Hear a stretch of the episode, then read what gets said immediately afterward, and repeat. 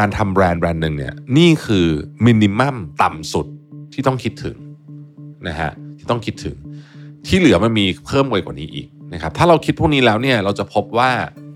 เราจะมีการเตรียมพร้อมที่ดีเข้าไปสู่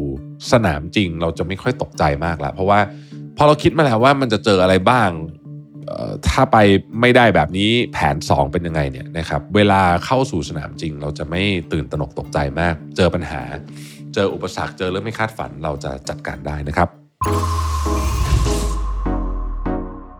Mission to the Moon Continue with your mission มุ่งสู่ความสำเร็จของปีนี้ไปกับ Life by Design คอร์สที่จะพาคุณไปพิชิตเป้าหมายและวางแผนชีวิตที่สมดุลไปกับผมรวิทย์ หาญอุตสาหะพิเศษเพียง หนึ่งพันสองร้อย บาทเฉพาะวันที่ สิบหกถึงสามสิบเอ็ด มกราคมนี้แล้วพบกันนะครับ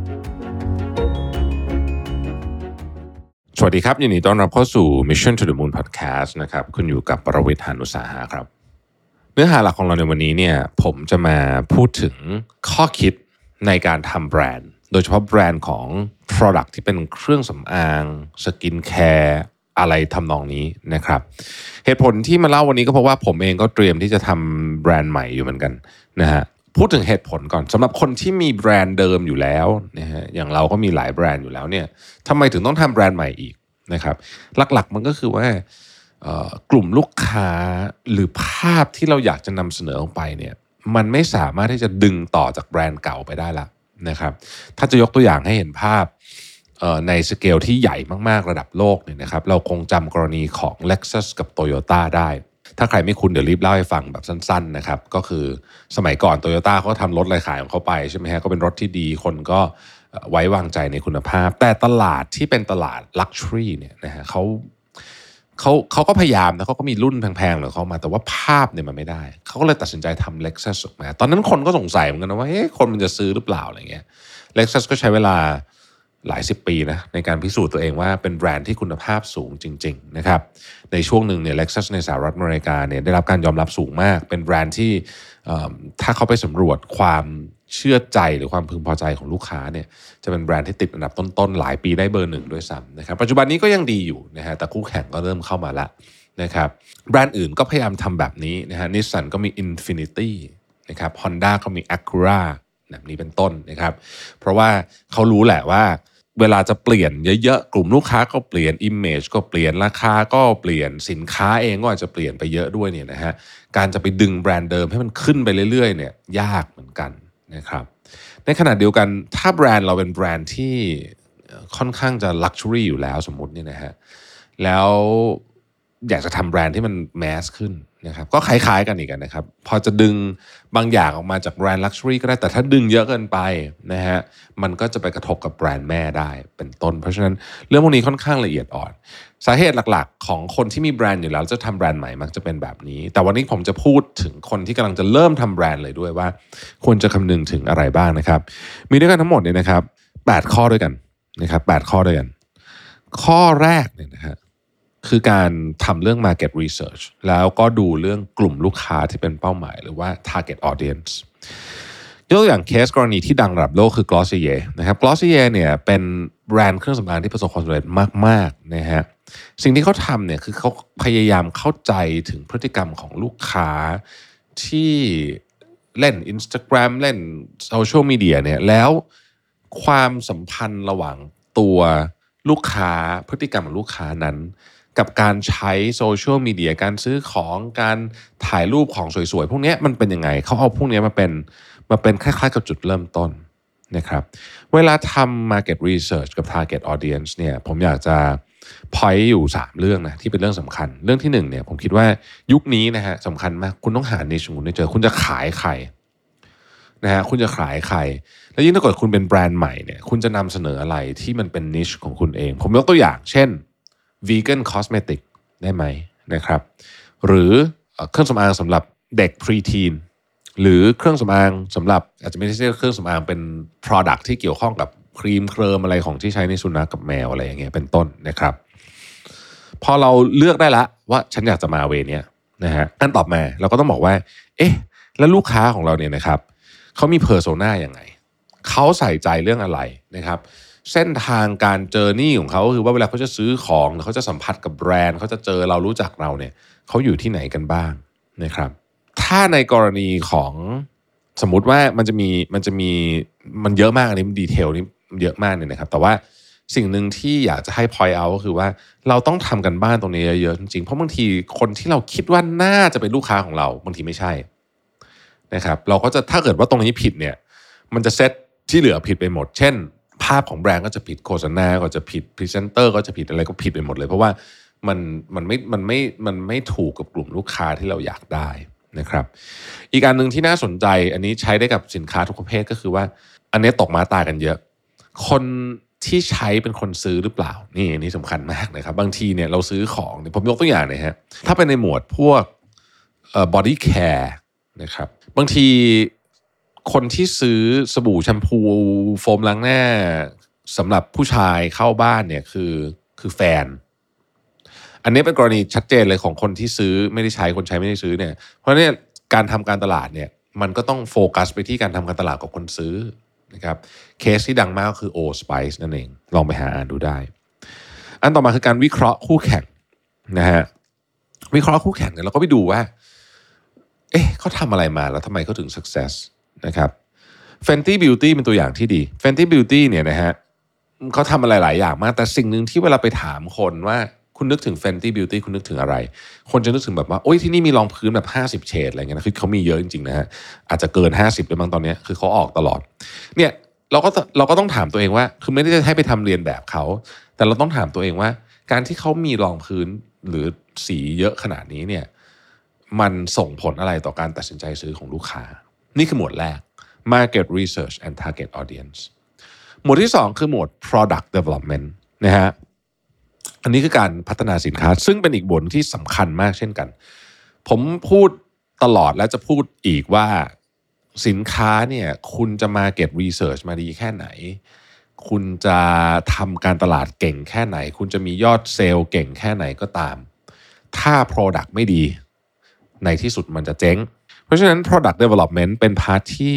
สำคัญมากๆเป็นหัวใจเลยแล้วกันเป็นต้นตอเลยนะฮะของการทำให้แบรนด์นั้นประสบความสำเร็จหรือเปล่ายกตัวอย่าง Product Development เนี่ยมันก็ต้องมีธีมด้วยนะเช่น Ordinary นะฮะ The Ordinary ทุกคนรู้จักดีนะครับผมชอบมากเลยแบรนด์นี้นะ The Ordinary เนี่ยนะฮะเขาก็โด่งดังขึ้นมาจากการที่หนึ่งคือทุกอย่างทำมีวิทยาศาสตร์รองรับสองโฟกัสไปที่อินกรีเดียนต์เลยคือจะพูดเรื่องนี้ก็ใส่มันไปเลยนะฮะแล้วก็โชว์แบบโชว์ความเก่งของอินกรีเดียนต์นำนะครับแล้วที่สำคัญที่สุดคือราคาเนี่ยมันไม่ได้แบบบ้าบอแบบซื้อไม่ไหว The Ordinary ราคาดีมากด้วยซ้ำจริงๆแล้วนะฮะ เอ่อ เรื่องของการทำ formulation อันนี้ก็ต้องคิดคุณจะทำ in-house ทำเองนะฮะหรือว่าคุณจะทำกับ โอ อี เอ็ม นะฮะแล้วจะแบ่งความรับผิดชอบเรื่องสูตรกันยังไงเรื่องต่อมาคือเรื่องของ testing นะครับการทดสอบต่างๆการทดสอบเนี่ยมันก็จะมีอยู่หลายหมวดหมู่นะครับเรื่องของความปลอดภัยนะครับและไม่ละคายเคืองอะไรพวกนี้นะครับการนั้นก็หมวดหนึ่งนะฮะเรื่องของประสิทธิภาพใช้เสร็จแล้วมันจุดๆๆๆภายในกี่วันอะไรอย่างเงี้ยนะฮะอันนี้ก็เป็นอีกเรื่องนึงซึ่งก็ต้องเทสทั้งหมดหรือแม้กระทั่ง เอส พี เอฟ ของของที่มีกันแดดก็ต้องเทสเช่นกัน packagingนะครับแพคเกจจิ้งนี่ก็เป็นเรื่องสำคัญแพคเกจจิ้งเนี่ยไม่ได้พูดถึงความสวยงามอย่างเดียวนะครับแต่แพคเกจจิ้งเนี่ยเรากำลังจะบอกว่าสินค้าของเราสูตรแบบนี้เหมาะกับแพคเกจจิ้งแบบไหนนะครับผมยกตัวอย่างเช่นสมมุติว่าเราทำเซรั่มนะฮะความหนืดของเซรั่มเนี่ยจะเป็นตัวส่งความหนืดและความสเตเบิลของสูตรนะฮะเรามีสารอะไรที่มันแบบโดนความร้อนปุ๊บมันจะเปลี่ยนสีอะไรอย่างนี้เยอะไหมอะไรเงี้ยนะพวกนี้เนี่ยจะเป็นตัวชี้วัดว่าเราต้องเลือกแพคเกจจิ้งแบบไหนอันนั้นคืออันที่หนึ่งนะครับอันที่สองพฤติกรรมของลูกค้าเราเป็นยังไงบ้างนะครับขวดใหญ่ไปสมมุติว่าเราต้องรู้ว่าเขาจะใช้ที่บ้านหรือว่าจะพกติดตัวอันนี้เป็นเป็นอันใหญ่นะฮะใช้ตอนไหนนะครับขวดใหญ่ไปดีไหมเขาจะสามารถเอาของเราไปแช่ตู้เย็นหรือเปล่าอะไรเงี้ยคือมันมีแฟกเตอร์พวกนี้ที่ต้องพิจารณาเยอะมากนะครับความสวยงามก็เป็นอีกเรื่องนึงนะครับความสวยงามฟังก์ชันเปิดดีไหมนะฮะเปิดแล้วแบบมันกระจกมันมองมุมพอดีหรือเปล่าอะไรเงี้ยคือพวกนี้เป็นเรื่องที่ละเอียดอ่อนมากนะแต่ต้องทำทั้งสิ้นนะครับรวมถึงต่อด้วยอีกนิดนึงก็คือยุคนี้แพคเกจจิ้งเนี่ยต้องเริ่มคิดถึงเรื่อง sustainability ด้วย นะครับเรื่องต่อมาคือเรื่องของ branding กับ position อันนี้ก็จะเป็นเรื่องแบรนด์ละเรื่อง branding เนี่ยนะครับเราไปดูตัวอย่างเช่น Kylie Cosmetics Kylie Cosmetics เนี่ยก็แน่นอนฮะก็ใช้ความดัง Kylie Jenner เพื่อที่จะสร้าง position ของเขาขึ้นมานะครับก็ทำได้สำเร็จดีมากทีเดียวนะฮะมีความเป็นแฟชั่นมีความเก๋มีความป๊อปนะเรื่องของ branding เนี่ยนะครับเรื่องของ story เนี่ยผมว่าสำคัญนะฮะ story เนี่ยคือคุณคุณมี story อะไรที่ที่คนนึกถึงปุ๊บแล้วแบบอ๋อโอเคโอเคเราเข้าใจ story ของแบรนด์นี้เช่น Lush นะครับ Lush เนี่ยซึ่งเป็นแบรนด์ที่ผมชอบมากนะเขาเน้นเรื่อง handmade นะครับเรื่องลดการใช้ packaging นะครับเรื่องที่มานะของของวัตถุดิบของอะไรพวกเขาเนี่ยต้องเป็นซอสมาจากที่ที่แบบเรียกว่ามีจริยธรรมนะฮะมันมันคือ ethically sourced ingredient นะฮะแล้วก็เรื่องต่างๆอื่นๆนะครับเช่นเรื่องแบรนด์เนมเรื่องโลโก้เรื่องอะไรพวกนี้เนี่ยนะครับก็ต้องออกแบบให้มันสอดคล้องกับภาพที่เราต้องการจะเป็นแล้วอย่าลืมประเด็นนี้สำคัญมากเรื่องมุมของกฎหมายนะครับอย่าลืมจดทะเบียนเรื่องอะไรก็ตามที่มันเป็นโลโก้แบรนด์ไอเดนติตี้ของคุณอะไรอย่างเงี้ยนะฮะแล้วก็ถ้าเกิดว่าคุณจะ expand ไปต่างประเทศคิดไว้ก่อนล่วงหน้าด้วยนะฮะเพราะมันจะมีกรณีบางกรณีที่บางประเทศเนี่ยมันมีคนหัวหมอฮะมันไปจดแบรนด์คุณก่อนนะฮะแล้วกลายเป็นว่าคุณเป็นของปลอมอะไรอย่างเงี้ยเป็นต้นนะครับก็เคยเห็นเคสกันมาแล้วอีกอันนึงคือเรื่องของ compliance นะฮะ compliance คือเดี๋ยวนี้นะครับความเข้มข้นของกฎระเบียบต่างๆเนี่ยมันเพิ่มขึ้นยิ่งถ้าคุณจะไปขายในประเทศที่เขามีกฎระเบียบไม่เหมือนกับบ้านเราเนี่ยนะฮะก็ต้องคิดเยอะแต่มันไม่ใช่แค่นั้นจริงๆเรื่องของ compliance เรื่องของอะไรพวกนี้เนี่ยมันพูดไปถึงเรื่องว่าคุณ cruelty free หรือเปล่าคุณ organic หรือเปล่าคุณ vegan อะไรพวกนี้ด้วยนะครับ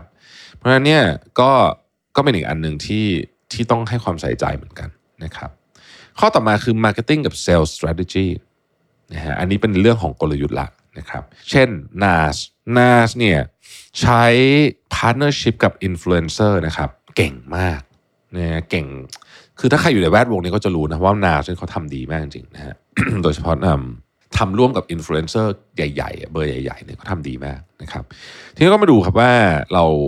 ในแง่มุมของการทำ marketing เนี่ยผมอาจจะ cover ไม่หมดนะฮะเพราะมีเยอะมากอันที่หนึ่งก็คือ digital marketing เนาะ digital marketing เนี่ยเราก็ต้องมาดูว่าเราอยากจะเลือกใช้อะไรบ้างแต่ข้อสำคัญมากคือ online presence ของเราเนี่ยต้องเข้มแข็งมาก social media ต่างๆ TikTok เอ่ยอะไรเอ่ยเนี่ยนะครับต้องเข้มแข็งคือคุณต้องอยู่ตลอดอ่ะเนี่ยลูกค้าต้องเห็นตลอดอันที่สองก็คือว่าinfluencer collaboration นะครับทุกวันนี้เราใช้ influencer ในการทำงานเยอะมากๆเนี่ยนะครับเพราะฉะนั้นพาร์ทนี้ก็ต้องสำคัญเรามี relationship กับเขาดีไหมเราอะไรเขาดีไหมนะครับแล้วก็ content marketing content marketing เนี่ยก็ต้องมีคนที่ดูว่า content ที่ออกไปมันเป็นไปในทิศทางที่เราต้องการหรือเปล่านะครับ e-commerce platform นะฮะ e-commerce platform เนี่ยนะครับต้องเน้นเรื่อง user friendly นะฮะไม่ว่าจะเป็นแพลตฟอร์มของเราเองหรือค้าจะไปอยู่กับ marketplace ต่างๆ retail partnership นะครับอันนี้ก็คือออฟไลน์ต่างๆนะครับซึ่งร้านของของเครื่องสำอางเราก็รู้กันอยู่แล้วนะฮะว่ามีใครบ้างเนี่ยนะครับก็ลองดูว่าเราทำอะไรกับเขาได้บ้างบางที่เขาก็อาจจะอนุญาตให้เราทำกิจกรรมทำนู่นทำนี่ร่วมกันเป็นต้นนะครับ พี อาร์ และ Media นะครับก็รักษา relationship กับคน สองถึงสาม กลุ่มเป็นสำคัญมาก influencer นี่แน่นอนอยู่แล้วนะครับกับสื่ออันนี้ก็สำคัญเช่นกันนะครับจริงๆแล้วอ่ะมันมันจะมีพาร์ทที่เป็นสื่อของคู่ค้าด้วยนะเออนะครับพวกนี้ก็ ก็ก็สามารถคุยได้เช่นกันข้อที่หกคือเรื่องของ financial planning อันนี้ก็ไม่ได้แตกต่างจากจากธุรกิจอื่นมากมายนักนะครับ financial planning เนี่ยอันดับแรกเลยถ้าเกิดเริ่มทำเนาะก็ต้องมาดูว่าเราจะใช้แผนยังไงส่วนใหญ่คนส่วนใหญ่จะต้องเริ่มจากเงินตัวเองหรือว่าเงินที่จากคนรู้จักก่อนเพราะว่าในช่วงเริ่มต้นมันก็จะไม่ค่อยมีใครให้เงินหรอกนะครับแต่ถ้าเกิดคุณพิสูจน์ได้ระดับหนึ่งเนี่ยนะครับคราวนี้การหาเงินมาเพิ่มเนี่ยมันไม่ยากนะฮะเสร็จแล้วนี่ก็ต้องมันกำหนดบัดเจ็ตให้ชัดเจนว่าคุณจะใช้เงินในเรื่องอะไรเท่าไหร่บ้างเรื่องผลิตเท่าไหร่มาร์เก็ตติ้งเท่าไหร่โอเปอเรติ้งคอสเท่าไหร่นะครับแล้วก็มองไปอนาคตถ้าจะขยายทุกการขยายต้องใช้เงินเพราะฉะนั้นเงินมาจากไหนก็ต้องมาดูนะครับคุยกับแบงค์ไว้คุยอะไรไว้หรือว่าเราจะเล่นวิธี crowdfunding อะไรอย่างเงี้ย venture capital ก็ว่ากันไปนะครับการ launch ในช่วงแรกๆก็สำคัญนะฮะอย่างเช่น Fenty Beauty เนี่ยนะครับตอน launch เนี่ยเขาก็เน้นเลยฮะว่าเขามีเฉดเยอะมากๆเยอะแบบ เยอะแบบฟรีมีเดียเพียบอะตอนนั้นถ้าใครจำได้นะโอ้โหคนแบบชื่นชมมากๆนะครับแล้วก็ลอนช์ต่างๆมันก็จะมีเรื่องลอนช์อีเวนต์การเก็บฟีดแบ็กช่วงนี้เป็นการเปิดตัวเก็บฟีดแบ็กเปิดตัวเก็บฟีดแบ็กเพื่อที่จะพัฒนาต่อไปในอนาคตนะครับและพาร์ทที่ยากที่สุดนะครับแบรนด์สร้างให้ดังเนี่ยในยุคนี้ก็ไม่ได้บอกว่าง่ายแต่ก็ก็ก็ทำได้แต่สิ่งที่ยากกว่าการสร้างให้ดังคือทำยังไงคุณจะอยู่ไปได้นานๆ sustain แล้วก็โตได้ด้วยนะครับเรื่องนี้จะเกี่ยวกับ customer engagement เยอะนะฮะคุณมีที่ที่ลูกค้าสามารถมาคุยกับเราได้ไหมเก็บฟีดแบ็กได้ไหมไม่ว่าจะเป็นทางตรงทางอ้อมนะครับพวกนี้แล้วเราเอาฟีดแบ็กเหล่านั้นเนี่ยมาทำอะไรบ้างนะฮะเราก็ต้องมาทำ product ใหม่ๆเราก็ต้องมาทำสูตรใหม่ๆนะครับแล้วเราจะทำยังไงให้ลูกค้ากลับมาซื้อของเราซ้ำอีกนะฮะพวกเนี้ยล้วนแล้วแต่เป็นสิ่งที่ต้องคิดถึงทั้งสิ้นวันนี้ผมมาแต่หัวข้อนะไม่ได้ลง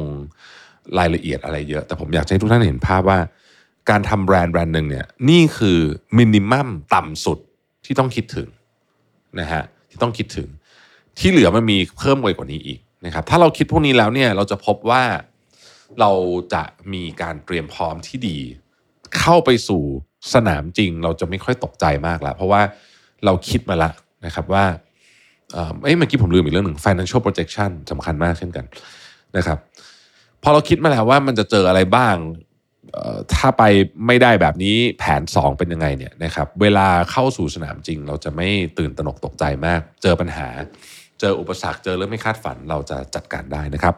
เป็นกำลังใจให้ทุกคนนะครับและแน่นอนฮะโพสต์นี้เรื่องพูดเรื่องเครื่องสำอางขอแจกของของสีจันทร์กับสาสีหน่อยละกันเดี๋ยวเราจัดเป็นไม่อยากจะเรียกกล่องสุ่มฟังดูอลังการไปเป็นแบบเล็กๆนะครับเดี๋ยวเราผสมของให้เนาะจากทั้งสองแบรนด์เนี่ยนะครับแล้วส่งไปให้กับสิบท่านนะครับที่เดี๋ยวแอดมินของเราเนี่ยนะครับสำหรับท่านที่อยู่ใน YouTube นะเดี๋ยวแอดมินของเราเนี่ยจะจะคัดเลือกสิบท่านแล้วประกาศใน YouTube Community สัปดาห์หน้านะครับสำหรับสินค้าต่างๆพวกนี้เนี่ยนะครับก็เดี๋ยวผมจะพยายามเลือกที่มัน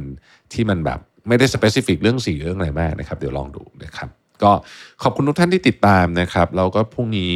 จะมีเรื่องอะไรมาเล่าสู่กันฟังอีกรอติดตามกับ Mission to the Moon นะครับขอบคุณครับ